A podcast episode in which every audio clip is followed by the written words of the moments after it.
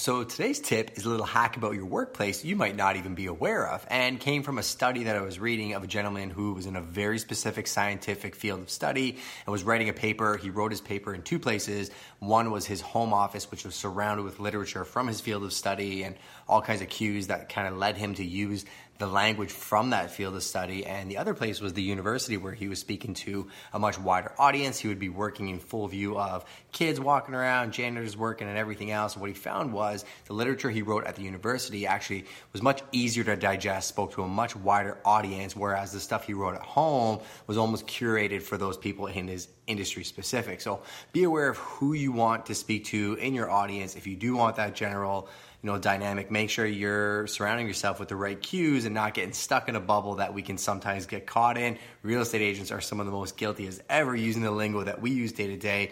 We got to be aware that, you know, sometimes people are only doing one or two transactions